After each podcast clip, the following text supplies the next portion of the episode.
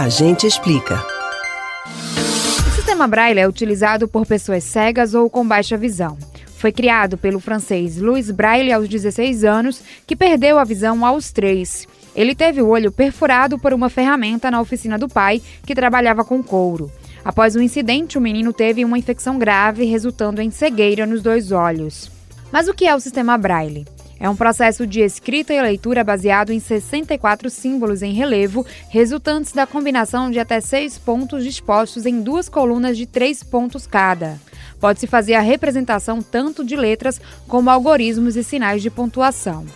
A leitura em braille é feita da esquerda para a direita, ao toque de uma ou duas mãos ao mesmo tempo. O Brasil conhece o sistema Braille desde 1854 e foi o primeiro país da América Latina a adotar a leitura.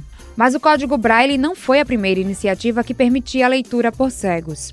Havia métodos com inscrições em alto relevo, normalmente feito por letras costuradas em papel, que eram muito grandes e pouco práticas. Quatro anos antes de criar o método, Louis Braille teve contato com um capitão da artilharia francesa que havia desenvolvido um sistema de escrita noturno para facilitar a comunicação secreta entre soldados, já utilizando pontos em relevo.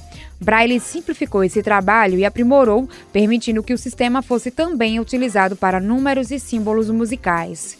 Hoje o Braille já está difundido pelo mundo todo e, segundo pesquisa da Retratos da Leitura no Brasil, mais de 400 mil pessoas leem Braille no país.